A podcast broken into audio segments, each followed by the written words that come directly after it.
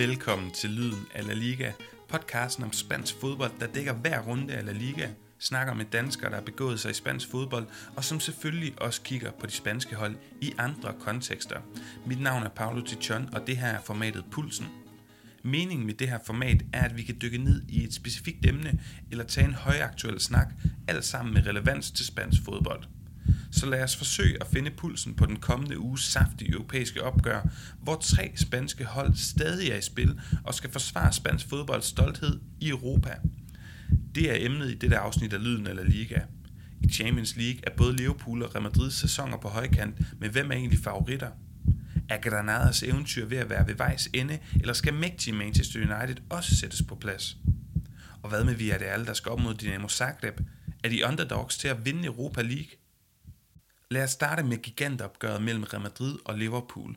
Til at hjælpe mig med at tage temperaturen på det opgør, har jeg fået besøg af Clark James, medstifter af Redman Family og Liverpools stemme hos TV3 Sport. Clark, kort og godt, hvem er egentlig favoritter og hvorfor?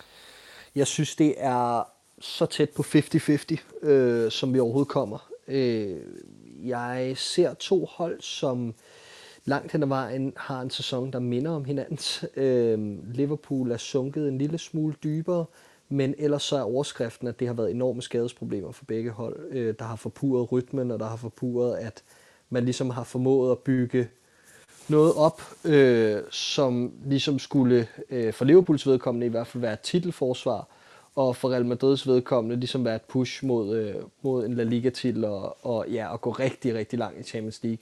Og jeg tror, at øh, når vi gør status efter, efter sæsonen, så vil det være den overskrift, der ligesom er for begge hold, at, at skader forbruget rigtig meget. Hvilke tanker gik igennem dig, da du så, at det var Real Madrid, der blev parret med dit Liverpool? Jamen, øh, for at være helt ærlig, så, øh, så var det faktisk, det lyder helt sindssygt, men det var faktisk min ønskelodtrækning.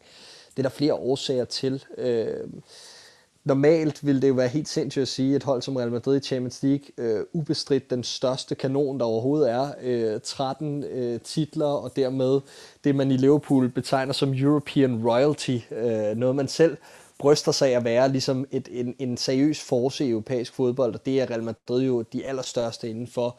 Øh, men der er bare noget i den her sæson med, med Real Madrid, øh, Øh, eller i øjeblikket med Real Madrid, som er, at der er et generationsskifte, der ikke rigtig lader til at, øh, at være sket endnu. Øh, der er en masse spillere, der har vundet en hel masse i den her klub.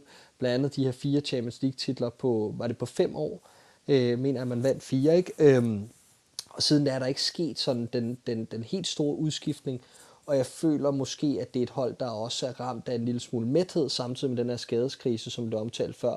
Så er der hele situationen omkring øh, øh, Sergio Ramos og, og Mohamed Salah og hele denne her, øh, denne her ting omkring finalen i Kiev i 2018, hvor der selvfølgelig er noget bitterhed og noget, noget hævntørst fra, fra Liverpool-lejrens side, og så samtidig timet med, at, at Liverpools defensiv er jo sindssygt hårdt ramt, og man vil rigtig gerne undgå en helt speciel type modstander, nemlig et hold, som har en masse bevægelighed op foran, et hold, som kommer med noget, med noget offensiv, sådan x-faktor. Det føler jeg ikke rigtigt er det her Real Madrid-holds styrke.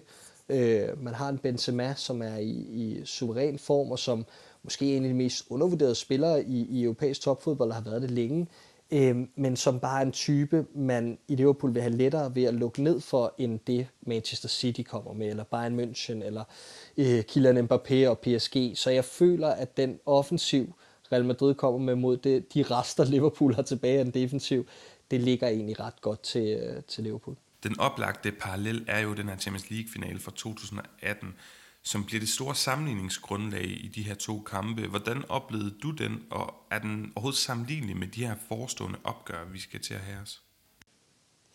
Nå, altså jeg, jeg tror ikke, at åh, jeg tror det er meget forskelligt, hvordan det blev sådan. Øh, altså det var svært at, det var svært at opleve, øh, fordi ikke så meget på grund af den der skuldertakling, men mere det her med, at på det tidspunkt var Liverpool et hold, der var bygget op til, altså man kunne mærke, at der var noget i gære man kunne mærke, at, at der, der var noget, der lurede lige under gulvbrædderne i forhold til, at, at det her hold godt kunne blive et seriøst vinderhold. Men man manglede ligesom den der store pokal, og den første pokal under Jürgen Klopp til at sætte streg under det. Og det forblev bare lige ved næsten, så den her kamp blev også bare sådan endnu en i rækken, hvor at, når, så gjorde man det endnu en gang ikke til at være øh, et låne, eller for at være et låneprojekt til at være et vinderprojekt. Og det tror jeg var den største frustration lige omkring taklingen. Altså, jeg brød mig da ikke om at se det, jeg synes ikke, at det var, det var vanvittigt sportsligt.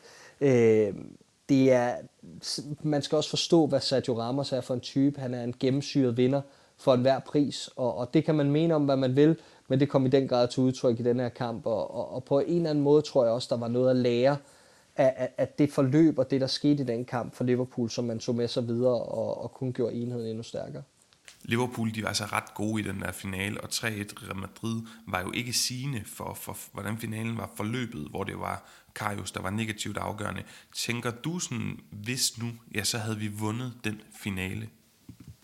Jamen jeg tænker først og fremmest, at alt det der vis og vis, og det er jo det, er jo det der var så frustrerende dengang, det var, at det, vi vidste jo godt det der. Vi vidste jo godt, at det var så lidt, der, af, der adskilte os fra at være der. Men det var bare frustrerende endnu en gang at stå der, hvor man sagde, hvis vi lige havde 5% mere, hvis vi ikke havde ham på kassen, hvis vi havde det og det.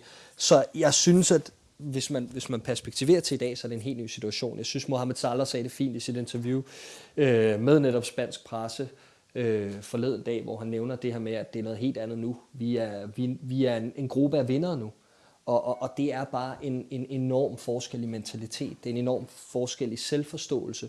Og det er en enorm forskel i selvtillid op til at gå ind til sådan et opgør her mod en mastodon som Real Madrid på den her scene. Og det tror jeg simpelthen skubber Liverpool over stregen. Det skal jeg også tro på. Øhm, men jeg vil sige, at, man kunne godt mærke op til den gang, øh, til den finale, at, at Liverpool var underdog her. Det vidste man jo godt. Det var man godt klar over. Det er selvfølgelig også et andet matchup nu, at man er over to kampe osv., men jeg føler langt mere, at den her favoritværdighed er, er, er ligeligt delt mellem de to hold den her gang. Det kan jeg sige med helt, øh, helt ro i stemmen. Clark, lad os hoppe øh, videre og prøve at forstå Liverpools situation lidt bedre. De ligger nummer 7 i Premier League med 5 point op til Champions League, og den, eller den her Champions League givende fjerdeplads, som, øh, så, som altså i Premier League vil give Champions League i kommende sæson. Først og fremmest, hvad er det, der er gået galt med Liverpool i den her sæson? Øhm, jamen, fundamentet blev, blev flået ud af holdet ret tidligt i sæsonen med, med, med den skadeskrise, der ligesom kom. Så tror jeg også, det var et wake-up call for, for det her Liverpool-hold lige pludselig at spille på et Anfield uden fans. Øhm, og det blev ekstra udslagsgivende, da man ligesom ikke længere, øh, ja, da, da, da den her skadeskrise ligesom blev for meget, og man ikke længere havde den her tro på, at man var en vindermaskine, da der ligesom begyndte at være mange uafgjorte, og det er også uha, det blev lige pludselig svært at slå Brighton, det blev svært at slå Fulham. Holdt man over de sidste to år er glædet fuldstændig nemt henover, selvom de udlignede sent i kampen, jamen så havde man bare et vindergen second to none, som gjorde, at man vidste, at man ville score for 85 minutter frem, hvis man skulle bruge det mål. Øh, og hele den tro på egne evner er, er simpelthen faldet lidt af, og så er man bare rådet ind i en ond spiral af rigtig, rigtig mange negative ting. Så avler skader ofte flere skader. Og så ryger man bare ind i sådan en rigtig, rigtig grim spiral, hvor man trækker utrolig hårde veksler på de spillere, der så stadig er klar. Og så bliver de næste skadet, og de næste skadet, før de, nye, eller før de gamle skader ligesom bliver, øh, eller dem, der var skadet før, ligesom bliver klar igen. Og der er mange, der vil se det her som en undskyldning for, hvorfor Liverpool ligger, som det gør. Det gør jeg egentlig ikke. Man kunne sagtens have dæmmet op for det her ved at have, have købt, købt sig til en bredere trup. Øh, man kunne have lavet værd at gå ind til sæsonen med tre centerbacks. Man valgte at tage en risiko. Det var måske ikke helt risikoen værd. Øh, det kan man i hvert fald gøre status over nu, at det var det nok ikke. Øh, så altså, der er, en, der, der er den forklaring, der hedder skaderne, der ligesom har været katalysatoren for det her. Men det er ikke en undskyldning. Det er egentlig bare en, en ganske plausibel forklaring på, hvorfor Liverpool ikke har kunne finde rytmen. Alt for meget udskiftning øh, i de bagerste geleder især, men også på midtbanen over en hel sæson. Og Clark, kan vi så prøve lige at forstå øh, Liverpools skadesituation helt konkret, så kan vi tage Real Madrids efterfølgende. Jo, selvfølgelig. Øh, de, altså, de helt centrale navne er jo de tre centerbacks, som er ude for sæsonen. Virgil van Dijk, Joe Gomez og, øh, og Joel Matip. Øh, Samtidig så øh, sidder kaptajn Jordan Henderson ude og kan også risikere at miste øh, størstedelen af, af sæsonen. Og, og, og det er egentlig det, der sådan er, er, er nævneværdigt for nu. Roberto Firmino er netop kommet tilbage i træning efter skade. Øh, og ellers så, så begynder det, og der begynder at tegne sig et billede af, at Liverpool måske kan, kan, kan mønstre en bænk også med de spillere, der er kommet tilbage her på det sidste, blandt andet Diogo Jota og Fabinho, der også har siddet ude. Øh, så det er sådan set situationen, og, og som man også nemt kan danne sig et billede af, så er det hele den centrale defensive akse, der er problemet. Det er centerforsvaret, og det er den defensive midtbane, som, som har været det, der ligesom har, har rodet op i, i rytmen på det her hold. Op til kampen, der har Real Madrid i hvert fald både Federico Valverde og Toni Kroos tvivlsomme. Eden Hazard og altså nu Sergio Ramos og også Dani Carvajal, de når ikke at blive klar, hvorfor vi må forvente en start 11 med Courtois, Lucas Vazquez, Varane, Nacho, Mendy, Casemiro, Kroos, Modric, Benzema, Vinicius, og så er den her højre kant, altså der er åben casting på den, det kan blive Rodrigo, Asensio, Isco, og måske altså Valverde, hvis han når tilbage. Niklas Bjerg Jensen har et lytterspørgsmål. Han siger, udsigterne til Benzema over for to, øh, skal vi kalde dem urutinerede centerbacks, bliver spændende. Hvad tænker du egentlig om det matchup? Jamen faktisk så elsker jeg, at, øh, at det er det her, der nævnes, de spillere og, og de dueller, fordi det er lige præcis, øh, jeg, jeg føler lige præcis, nøglen til den her kamp bliver overset, og det er, øh, det er Diogo Jota for Liverpool. Som har ramt form på et helt rigtigt tidspunkt og bliver en, en x-faktor, fordi alle, alle ved, hvad Sadio Mane og Mohamed Salah kommer med, og det er nemlig spillere, der, der har det her, det her øh reputation, altså det her ry for netop at kunne, øh, kunne tro med fart i dybden osv., men det er også blevet nogle andre spillere, de er ikke rendyrket hurtige kanter længere, Mohamed Salah er mere blevet en targetmand for Liverpool, spiller meget med ryggen til mål, øh, vifter forsvarsspillerne af, holder fast i bolden, sætter Liverpool i gang derfra, selvfølgelig en gudsbenået afslutter. Sadio Mane tager en masse opmærksomhed fra modstanderen, men har slet ikke ramt niveau i år, har været komplet forfærdelig et halvt år efterhånden. Øh, og det giver bare plads til, at, at nu hvor Firmino også er, er dykket en smule niveau og ligner en mand, der har toppet for alvor, jamen så er Shota kommet ind og, øh, og har udnyttet, at der netop har været knap så meget fokus på ham, når han har spillet, og han er altså en måltrussel. I forhold til den anden ende, øh, Benzema, øh, over, for, øh, over for Liverpools forsvarsspiller, så er det som sagt en duel, som det er selvfølgelig ikke en duel, jeg slikker mig om munden, øh, når jeg tænker på, men, men, men det er bare bedre end alternativ, som var mange af de her hurtige, øh, finurlige spillere, som øh, gerne vil ned og spille på gulvet, og hurtige kombinationer omkring Nat Phillips og øh, Ozan Kabak, som øh, til sammen øh, øh, slet ikke, selvfølgelig har gjort det rigtig fint de sidste par uger, sammenlignet med, hvad vi har set de for, forgangne uger øh, af Liverpool centerback kombinationer, men som ikke har det fornødne niveau overhovedet til at skulle spille Champions League kvartfinale sammen øh, for Liverpool i centerforsvaret. Men jeg føler stadig, at det er netop det her sådan, den her stationære type angriber, som Benzema alligevel er i kategorien af, jamen der er det, øh, der er det her, at deres forsvar trods alt kommer til udtryk og derfor føler jeg mig egentlig ret komfortabel med, at sådan en som Benzema mangler noget bevægelse omkring sig i øjeblikket. Den skulle så komme fra Vinicius, men, øh, men han har ikke lige frem set skarp ud foran kassen. Og hvad tænker du egentlig om kampbilledet, Clark? Fordi jeg forestiller mig, at det bliver Casemiro, Kroos og Modric, som altså vil dominere kampen, og så kan det være de her hurtige omstillinger, og det her gegenpres, Jürgen Klopps Liverpool er kendt for den anden vej. Jamen, det er et godt spørgsmål egentlig. Øhm, jeg er ret meget i tvivl om, hvem der vil gå op og tage teten i det her opgør og, og, og sætte sig på det, nemlig fordi at jeg kunne godt forestille mig, at Real Madrid ville være bange for netop, at Liverpool øh, spillede rigtig meget på det her med omstillingsspillet. Øh, men på den anden side, så er det også det, de her midtbanespillere kan, øh, at være meget på, øh, på bolden, være pasningssikre osv. Og så glæder jeg mig til ikke en direkte duel, men en duel mellem Casemiro og Fabinho på hver sin defensiv midtbaneposition, som jeg synes jo, de to er blandt de aller, allerbedste øh, i verden som sekser. Og øh, jeg er faktisk i tvivl om, hvem der er bedst, når de begge to er bedst. Øh, og, og det håber jeg lidt, at det er to spillere, der rammer et højt niveau, så vi kan, så vi kan, få, en, så vi kan få afmålt en duel der. Clark, der er jo sådan en, en tanke om, Real Madrid har den her europæiske snille, det her held, den her rutine, især med Zidane's historik, og de altså har været klart bedst i de store kampe i den her sæson, og ellers spillet en på sæson øh, ud, over, ud over de store kampe. Kunne man forestille sig, at det er et matchup, noget som du som Liverpool-mand frygter, altså at de skal komme til at begå de her børnefejl, eller igen blive offer for Real Madrids øh, kynisme, kan vi kalde det? Nej, det frygter jeg egentlig ikke. Jeg synes egentlig, at øh, den beskrivelse passer meget godt på Liverpool også. Øh, at man netop har steppet op i de store kampe øh, og været bedst der. Det er vel kun lige undtaget den sidste måned eller halvanden, hvor man har haft det svært mod både, øh, mod både Manchester City og Chelsea. Ellers før det var man, var man ubesejret mod de store hold i Premier League.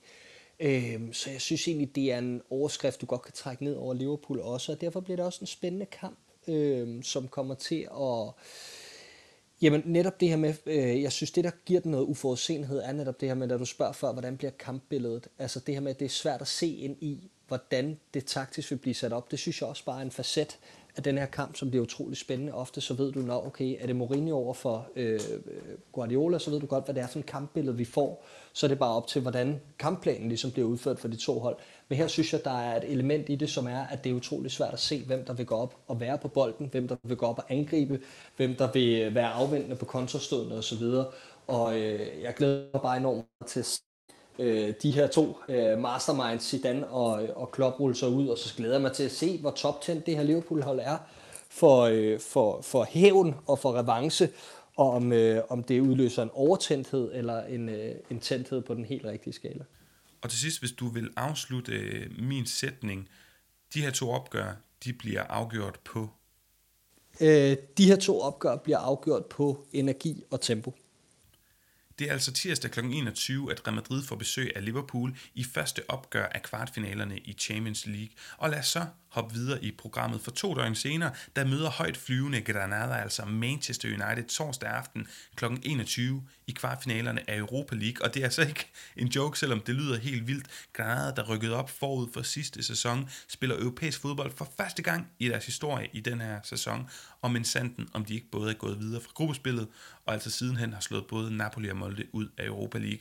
Nu venter Manchester United, så lyden af Liga har inviteret Svante Vettergren ind til en snak om de røde djævle. Svante, du er journalistpraktikant hos DR, medstifter af RedDevils.dk. Kan du ikke lige starte med at, til, uh, fortælle os, hvad du tænkte, da du så, at de skulle møde Granada i kvartfinalerne? Altså nu, øh, nu skal man måske være lidt påpasselig med, hvad man siger inden kamp, men, men øh, som United-fan, der under Solskjaer har været vant til nogle virkelig svære lodtrækninger, så... Øh, så var det da en af de få gange, hvor jeg tænkte, at vi måske var lidt heldige. Øhm, vi har virkelig haft mange gange, hvor vi har trukket, øh, trukket de helt store hold, når vi er, er kommet øh, længere i turneringerne. Øh, så umiddelbart tænkte jeg, at det var meget, øh, meget godt.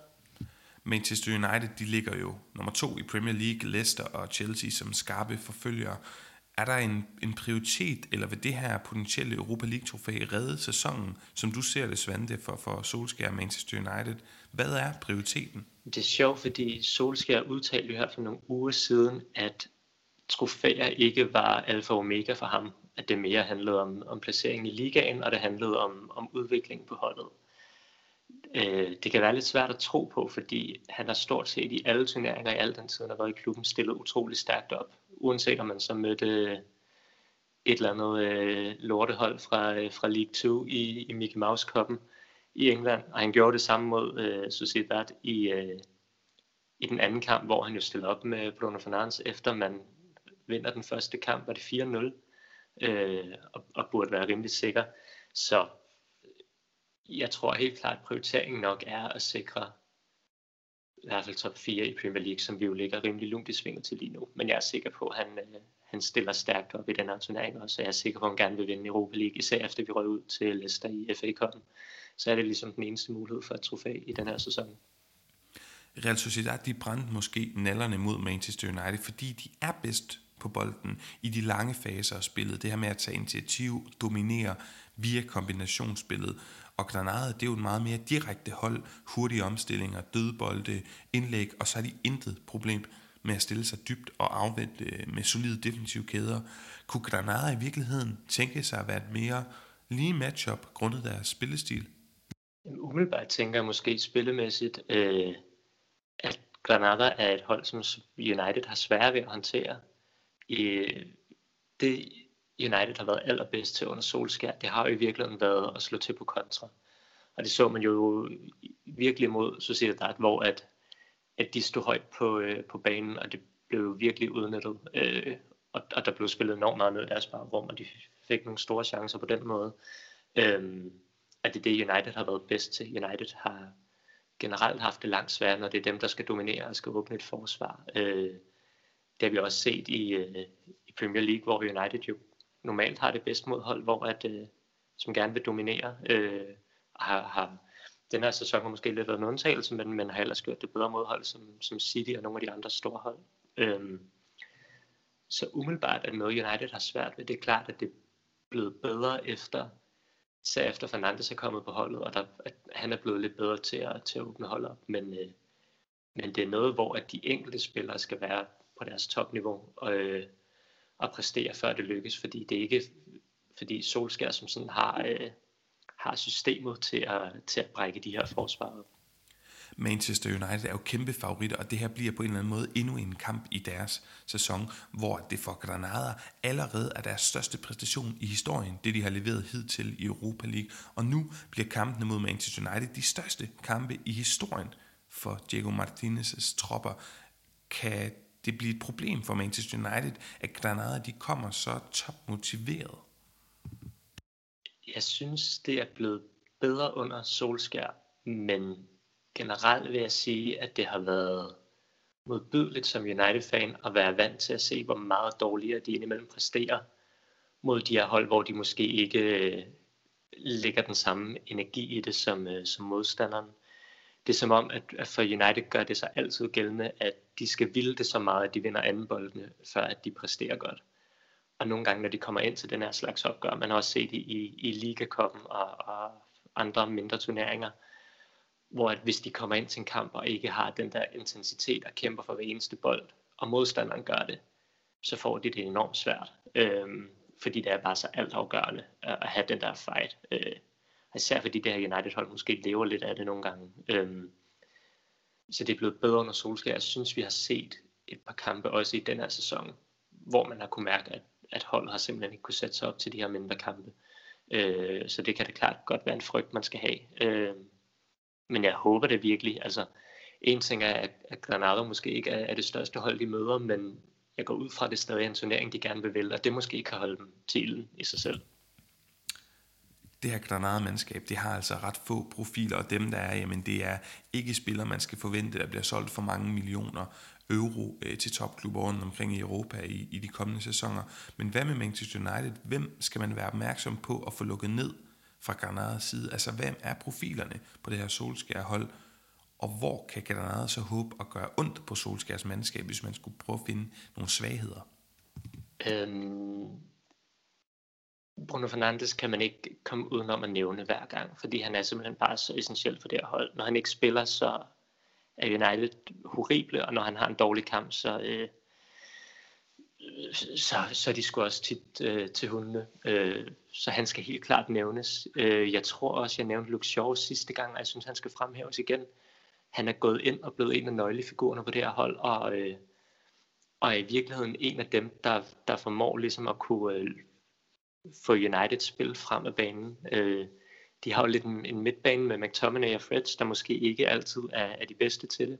Så der er Luke Shaw enormt afgørende i forhold til at få bolden fra forsvaret op til angrebet. Øhm, defensivt er jeg, jeg, Uniteds problem er altid på døde bolde, og, og det er tit enkelte spillers skyld. Øh, det varierer lidt, hvem, hvem fra gang til gang, øh, men dødbold er generelt øh, noget, man skal udnytte, når man spiller mod United. Og så vil jeg sige, hvis man er øh, et hold, der godt kan lide at, at presse ind imellem, så, øh, så kunne Wan Bissaka på højre bakken måske virkelig godt være en spiller, man kan udnytte. Øh, han er ikke lige så, lige så skarp på bolden altid, og, og det kan man måske få, få skabt nogle farlige omstillinger med. Kan det i virkeligheden, Svante, blive Granadas motivation og vilje, som, ja, som ender med at blive deres største våben og styrke mod Manchester United hold, der måske kan lide af nogle stjernenykker, når de skal stå over for det her lille bitte og i gåseøjne upåagtede Granada-mandskab?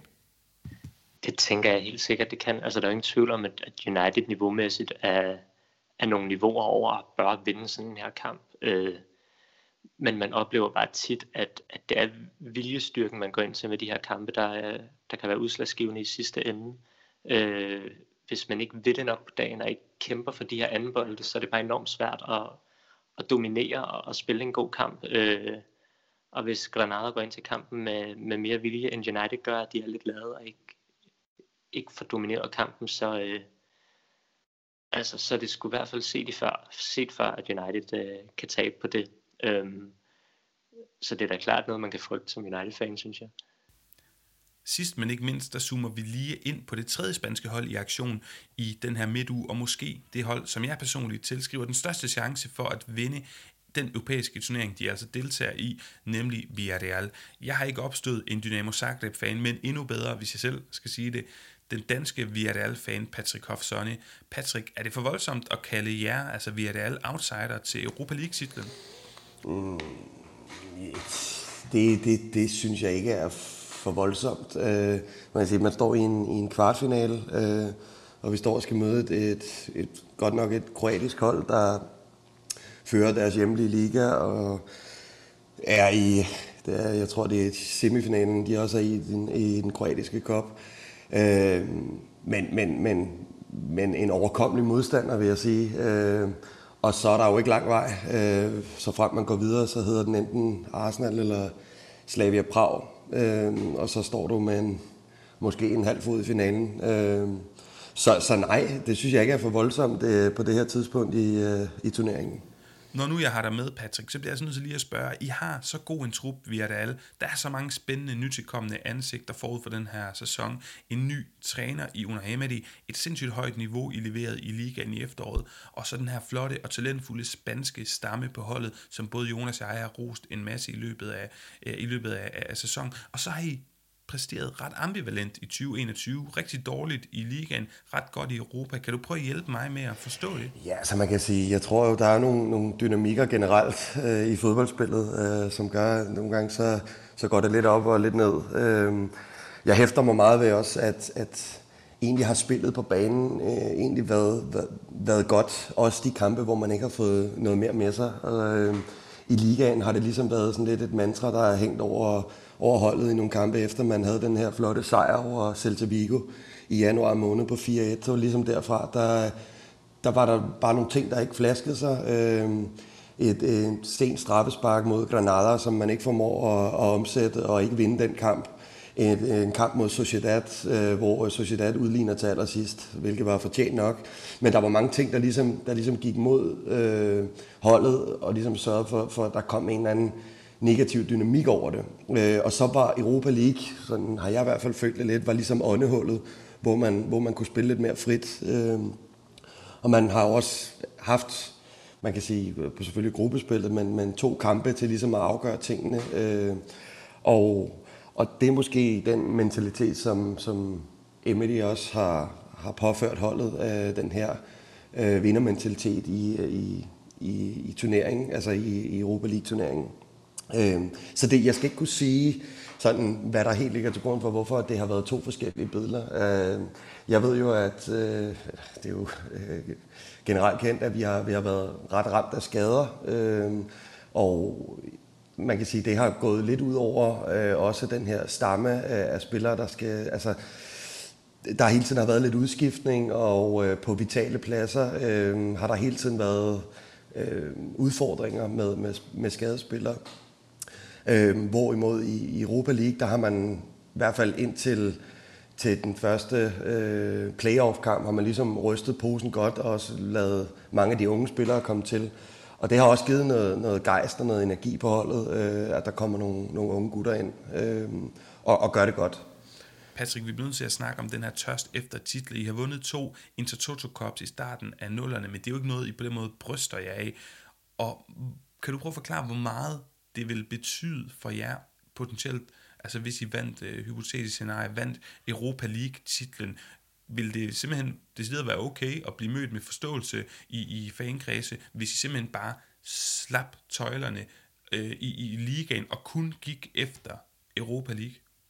Jamen altså, det er jo klart, at det, det vil være kæmpestort øh, at, få, øh, at få en titel i hus. Øh, og, og man kan sige, hvorfor ikke, hvorfor ikke i år? Øh, man kan sige, vejen er, er ligesom rimelig meget banet for, øh, for at det kan lade sig gøre. Øh, nu er det jo så kun en turnering, man ligesom er, er med i. Øh, og Villarreals sæson står og falder lidt øh, med, øh, med det her, fordi altså, succeskriteriet eller målsætningen må være at, at skulle spille Europa League øh, eller øh, europæisk næste år.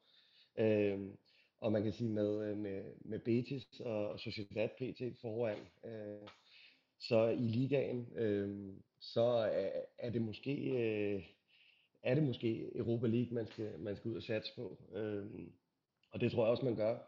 Øhm, man kan sige, øh, ja, altså, Villarreal har jo, øh, har jo for vane at klare sig godt, når de deltager i, i europæiske turneringer. Og som du selv siger, så, så, så er der ikke mange pokaler, øh, der står i, i pokalskabene, og og, og man kan sige, jeg tror, det er for, for klubbens vedkommende en, altså det vil være kæmpestort øh, at, få, at få den her titel i hus, og så lige en Europa League titel. Øh, den, er, den er nok på, på hylde 3 øh, over de titler, man kan vinde. Øh, og, øh, og jeg som fan vil jo, vil jo også gerne se, at der snart kommer et eller andet, så vi ikke kan blive ved med at blive trynet af vores øh, konkurrenter ligaen over, at, øh, at det eneste, der fylder op i, i pokalskabene, det er nogle, øh, nogle vindhekse og noget støv. Øhm, men, men jo, altså, øh, øh prospekterne er, er sådan rimelig gode. Øh, vi har indtil videre gjort øh, stort set rent bord i Europa League. Øh, vi har spillet en uafgjort kamp, og ellers har vi vundet resten. Øh, og nu har man den her øh, semi- eller kvartfinale mod, øh, mod Dynamo Zagreb, som bestemt på papiret øh, bør, være, bør være overkommelig vil det være forståeligt, hvis Una Unai Emery han lægger alle sine æg i Europa League-kurven, sælger La Liga fuldstændig, hvor han alligevel er bag det Albetis og Real Sociedad i kampen om de her europæiske pladser, og så altså bare satse fuldstændig på at få det her længe ventede trofæ hjem til Castellón-regionen? Det er et rigtig godt spørgsmål, og det er jo sådan noget, jeg sidder og bryder min, mit lille hoved med øh, fra tid til anden. Øh, man kan sige, at at vinde Europa League er svært, øh, og det er også sværere end at, at tage sig lidt mere sammen og, og, øh, og ende over øh, både Betis og Sociedad i ligaen. Øhm, så hvis du spørger mig, hvad den nemmeste vej er, så er det at nedprioritere Europa League og, og prøve at op sig lidt i, i ligaen. Vi har et nogenlunde overkommeligt program tilbage. Øh, og, og at man kan sige, det vil, det vil sikre klubben øh, økonomisk frem mod, øh, frem mod næste sæson, øh, at man kan deltage i en europæisk turnering, og vel at mærke Europa League. Når det er sagt, så, så, er det, så er det om at finde balancen mellem de to ting. Øh, det er derfor, man har øh, Spaniens øh, 6. eller 7. Øh, højeste øh, spillerbudget øh, og budget generelt øh, i år til at, kunne, til at kunne være med i de her turneringer. Og jeg mener også, at Villarreal har bredden i deres trup til at være med i de to turneringer. Så jeg vil ikke mene, at, at for at gå all in på det ene, behøver man ikke udelukke det andet. Øh, det er klart, at der kommer også nogle mentale prioriteter øh, i spillerne og, og trænerens hoved, som man ikke rigtig kan pille ved. Øh, ligaen er lang, og der er altid en kamp mere øh, ugen efter, hvis man, øh, hvis man fejler i den ene kamp. Og, og man kan sige, der er det jo lidt en anden mentalitet, man skal finde frem, når man står i de her øh, europæiske turneringer. Jeg, jeg, tror, jeg tror ikke, vi Real kommer til at nedprioritere hverken det ene eller det andet. Øhm, men, men Emery kommer til at opprioritere Europa League, om man vil. Øhm, man kan sige, når man, har, når man kigger på, hvad det er for nogle trupper, vi har stillet med, hvad det er for nogle hold, vi har stillet med igennem hele vejen. Først faktisk frem til, til de her øh, 8. delsfinaler, så har det været meget med, med de her unge spillere, og det har lige pludselig været med en, med en Carlos Bakker øh, på toppen, og altså nogle af de spillere, som, som ligger lidt mere i, i periferien til, til en startplads. Og, og det ændrer sig nu. Øhm, det, det, kan man, det kan man mærke på de seneste to kampe her mod, mod Dynamo Kiev. Så, så jeg, jeg tror, de kommer til at prioritere begge ting. Øhm, men, men jeg tror også, de er klar over, at den nemmeste vej til, til at sikre næste år, øh, både økonomisk og sportsligt, det er, det er via ligaen. Der er trods alt lige øh, nogle, nogle svære kampe endnu øh, i Europa League. Ja. Og hvis du skulle nævne et øh, par spillere, et par ting, et par facetter hos Villarreal og holdet, som vi skal holde øje med både på positiv og på negativ vis? Ja, altså, øh, nu, har, nu har der jo lige været landsholdssamling, øh, og vi sender en spiller til, til landsholdssamling i, i Gerard Moreno, som ikke var 100% spilleklar. Øh, fik så nogle minutter mod, mod Kosovo i, i går, tror jeg det var. Øh, og, og øh, den forfatning, han kommer tilbage i, nu er der selvfølgelig også en, en ligakamp her i, øh, i weekenden, inden, inden vi går ind i Europa League-ugen. Øhm, men, men det er alt afgørende for vores angrebsspil, at, at Gerard Moreno er med. Øhm, øh, det, det, det er ham, det står og falder i. Altså de sidste 18 scoringer, som Villarreal har lavet, øh, der har han scoret 10 og lagt op til 8, hvis man tæller den med. Øh, han serverer til Pedraza i, i kamp mod Eibar. Og det siger alt om, om Villarreals angrebsspil. Det er, det er ham, det står og falder på. Øh, så vil jeg sige, så er der nogle, nogle, nogle spændende øh, udsigter i forhold til, altså man snakker meget om, at, at i år, skal være, at hvis man vinder noget i år, så er det også takket være det arbejde, der ligesom er gjort i, i deres kandidater, altså i deres ungdomsafdeling og, og deres øh, youth football. Øh, man har spillere med som øh, Alex Baena, øh, Jeremy Pino, Fernando Nino, og, og, altså, og generelt er der mange spillere i truppen lige øjeblikket. Jeg tror, jeg tæller en 10 stykker, som er Villarreals egen arv. Øhm, og, og man kan sige, det er de her spillere, der, der bærer det igennem, og det er det, der sikrer klubben også fremadrettet. Det er, at man har en god base i, i, ungdoms, øh, i ungdomsafdelingerne, øh, som, som så kan føde op til, til førsteholdet. Øhm, så, men, men jeg vil bare sige, hvis man skal, hvis man skal lægge mærke til en spiller, eller, eller altså, det, det er Gerard Moreno, der er via alle i øjeblikket, og det kan ikke være anderledes. Så er der andre spillere, som, som begynder at komme lidt op i gear, altså sådan en, en spiller som Juan Foyt, øh, argentineren, øh, som er lejet for, for Tottenham, han, han, han begynder at vise nogle, nogle takter, som, som nu begynder man at snakke om, ham vil man egentlig gerne hente øh, permanent her, øh, når, når vinduet åbner til sommer. Altså, men, men det, er jo, det er jo det knap så sexede aspekt øh, i, i, på Villarreals hold, men, men stadig dejligt, at når for eksempel en Pau Torres er ude, at en Funes Modi kan gå ind og, og, og gøre det godt, og man ikke mærker, at, at Pau er væk. Øh, det samme, når, når Peña og, og Mario har været skadet, jamen men så smider vi bare øh, Freud ud på højre bak, og så, så kører den derfra. Så, så, men det siger lidt om bredden i truppen, og det er også derfor, jeg kan tillade mig at være lidt optimistisk på, på klubbens vegne, trods alt, selvom, selvom de sidste to, to og en halv måned ikke har været øh, lutter glæder. Jeg tror ret beset, at, at det, der ikke fungerer sådan overordnet, det er bare, øh, der, der er en vis skrøbelighed, når, når vigtige spillere er ude. Altså, øh, når, når, når vi ser en, en, en Dani Parejo, eller en, en Manuel Trigueros, eller en, en Gerard Moreno øh, ikke være blandt de startende, jamen, men så, så, så er det bare en, så er det nogle andre takter, vi har elsket at spille på. Øh, de er så vigtige, den her midterakse med, med Capu, med, øh, med, med, med Parejo, med Trigueros. Hvis en af dem mangler, så er det ligesom om, så, så, så mangler der noget tyngde på midten.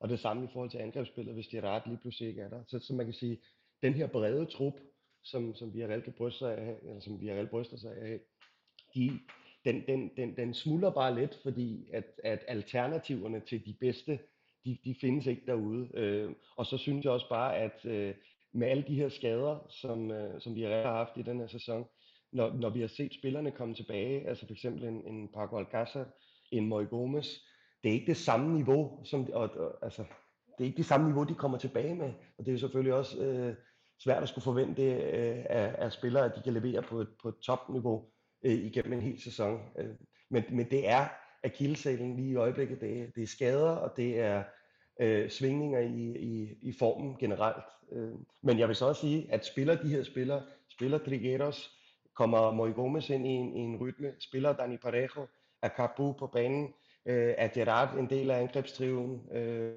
jamen men så, så får man også lækker fodbold at se, og så kan man også blive garanteret mål. Og Patrick, er det noget med, at du får lov at være, være til stede på stadion til de her kampe? Ja, ja, ja hvad hedder det? Jeg fik allerede noget lov. Det, Villarreal har jo det her initiativ i, øh, i, fra klubbens side om, at man, øh, at alle sæsonkortholdere kan kunne tage et billede af sig selv, og så bliver man klippet ud i, i karton. Øh, I og med, at jeg ikke er sæsonkortholder, øh, så måtte jeg jo skrive til, til mine kontakter dernede og spørge, om jeg, om jeg også måtte sende et billede ind. Øh, og det har jeg så gjort, men øh, jeg har ikke rigtig set, hvor den her papfigur er. Ja, det er blevet bekræftet, at den, den står et sted. Øh, men, øh, men hvor den lige står, det, det ved jeg ikke. Så, så det er om at holde øje, hvis man lige vil, hvis man lige vil finde, finde mig derude. Men, øh, men ja, jeg er, jeg er i hvert fald om ikke andet åndeligt til stede. Øh. Med de ord takker jeg Clark, Svante og Patrick for deres deltagelse og ekspertise, som forhåbentlig har gjort dig, kære lytter, klogere på de forestående europæiske opgør, altså Champions League mellem Real Madrid og Liverpool, og så Europa League, hvor vi har Granada mod Manchester United og Villarreal mod Dynamo Zagreb. Det er de tre hold, de tre opgør, som skal, kan vi kalde det, afgøre spansk fodboldskæbne i Europa den her sæson, repræsenterer den spanske stolthed. Tak fordi du lyttede med, og fortæl lige dine venner om lyden af La Liga, så de også kan blive opdateret på alt, hvad der bevæger sig i spansk fodbold. thank you